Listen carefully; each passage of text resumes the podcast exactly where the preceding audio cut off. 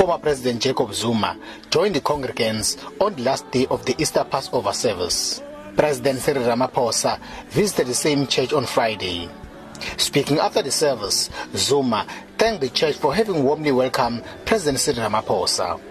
Zuma said churches have a responsibility to pray for peace and tolerance in the run-up to and during next year's general elections. thina bezepolitiki kuzo zonke inhlangano. Siyaviviyela manje. Silungiselela ukhetho oluzayo luka 2019 uma kuyiwa okhethweni ungazi ukuthi sivivela impilo yangempela ezobulala abantu. Ngicela ukuthi nisikhulekele okokuqala nje siye okhethweni ngenhlonipho singaqhukuluzani sihloniphane noma siphikisana siphikisane ngenhlonipho. Sazi ukuthi uma kukhethwa uhulumeni usuke engakhethele lelo qembu usuke ekhethele isizwe. Lo osuke ekhethiwe ngaleyo nkathi sazi ukuthi kube intando yabantu bakaNkuluNkulu. Nisikhulekele kungaphumi imphefumulo kodwa kuvoteke kahle owinile simbongele The former president also urged the clergy to pray for those in political authority so that they can do their responsibilities with diligence. Zuma also thanked the church for receiving President Cyril Ramaphosa with warm hands. According to former President Zuma, it's just a coincidence that he also visited the same church visited by President Cyril Ramaphosa on Friday.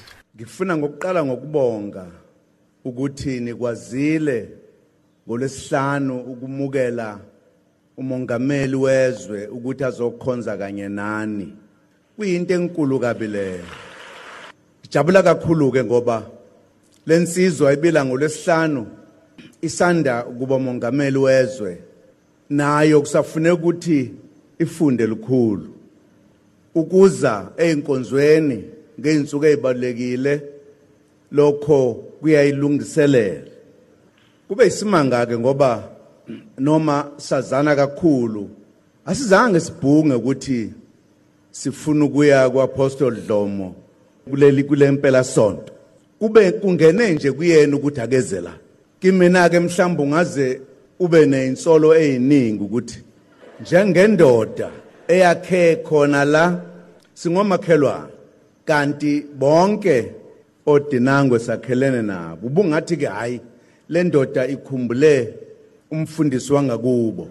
Mhlambe nokuthi besisonke nje ebizimali bude buduze nje. Kufikile nje ukuthi ngoba bengingasethekwini ngolesihlanu ngathi hayi uma sekuthiwa indodana iyavuka manje angize la ekhaya.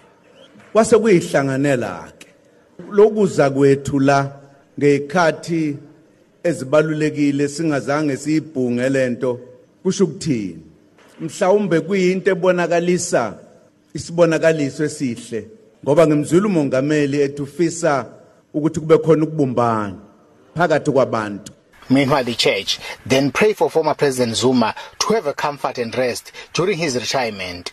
For SABC, I am Vusi Makosini, Mpangeni.